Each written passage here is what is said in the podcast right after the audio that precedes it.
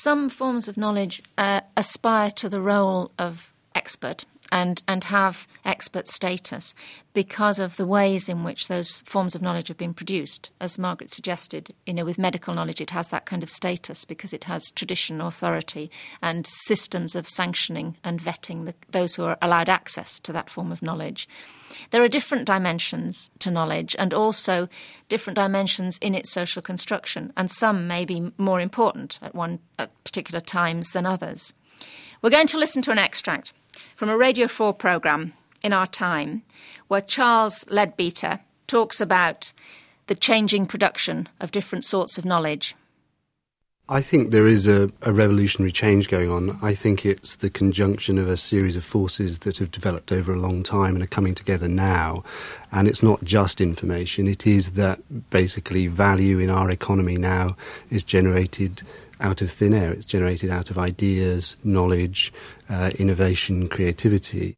The new significance is that if you look at w- one of the leading companies of the world, like Intel, it makes a physical thing, a chip, but actually the silicon is completely worthless. The material is completely worthless. The value lies in the logic that's inscribed upon it. If you look at Microsoft, it's the, the largest, most powerful corporation in the world. Um, look at its balance sheet, of course, it's got buildings, land, machinery on it, but actually its value is entirely in intangible things, in sort of software and recipes. Now, this is a completely different change. We're not trading physical commodities, we're trading ideas, information, images, and other things, and that has very big implications. What's he talking about here? What are the different factors involved in the example he cites here of knowledge production? Well, I think the interesting thing about this piece is that it turns our attention to economics, to pounds, shillings, and pence. And I think in the contemporary world, the dictates and the demands of economics, of profit making, of corporate profitability are absolutely essential uh, to understanding what knowledge is produced, how it is produced, and why it's produced. Um, I mean, I think that uh, Leadbeater is right to say that uh, the contemporary economy is more dependent than ever before on intangible forms of knowledge.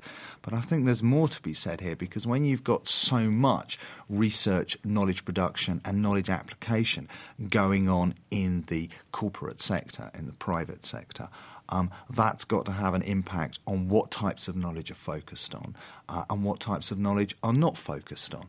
I mean, for example, if you look at the world of pharmaceuticals, which is an incredibly knowledge intensive industry, you find that enormous amounts of money are being expended on very, very sophisticated you know, forms of research in, uh, and knowledge production in molecular chemistry and production processes and so on, all to make better aspirin to deal with people's stress in the West. But when it comes to the kinds of knowledge that will be required to deal with some of the most significant and preventable diseases and ailments in the developing world, you find that almost nothing is being spent.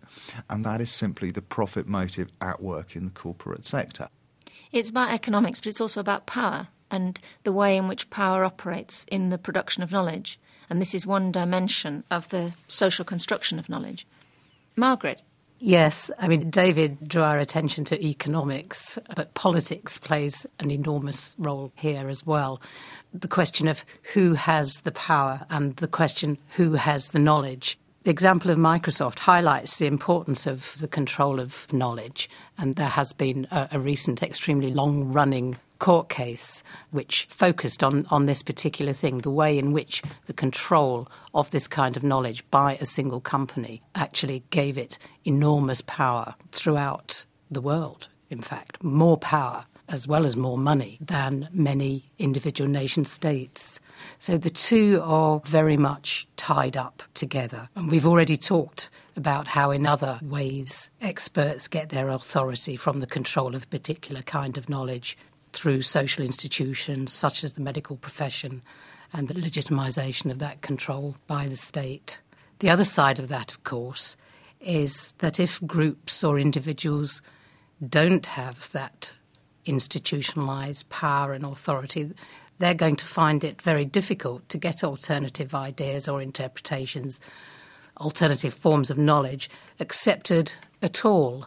And so, in order to evolve knowledge, to develop knowledge, to disseminate knowledge, you need to be engaged in a kind of political process, and the tools which are used during that process are the tools of power, political tools. It's all very widely implicated together. It's very difficult to disentangle the different dimensions. But what do you think are, are, other aspects upon which we could focus in terms of how knowledge is socially constructed, David? I think one of the most important things is language, because without language, you can't produce knowledge, you can't interpret knowledge. But language is not merely facilitative, language also limits what you can say and what you can't say. Um, I mean, to give a very basic example, think of the colour spectrum, which runs electromagnetically without any kind of breaks in it from what we understand to be red at one end to blue at the other. Now, we happen to have a language uh, in English that basically cuts up that spectrum into seven bits red, orange, yellow, etc., etc. But there are many languages in the world which don't make the distinction between orange and red and yellow. You basically have red and you have yellow. Now, when people with that kind of language framework look at something that you and I think is orange, they'll call it red or they'll call it yellow. Now, that's a kind of trivial example, but it shows the way in which uh, the language and the words that you have available to you shape the kind of knowledge and perception you have of the world. I mean, to give a more kind of substantial uh, example in relation to uh, expert knowledges, uh, I think of uh, my kind of own early readings in the social sciences, where I was forever coming across books called Man and Society for 70 or 80 years, the professional social sciences basically wrote women completely out of the equation simply by saying man and society as if issues of gender and gender difference, not to mention half the population of the world, simply do not figure. And that linguistic limitation is actually reflected in the kind of social science that was done, where there was kind of minimal amounts of study, research, and work done on the conditions of women or the role of gender in structuring social relationships of all kind.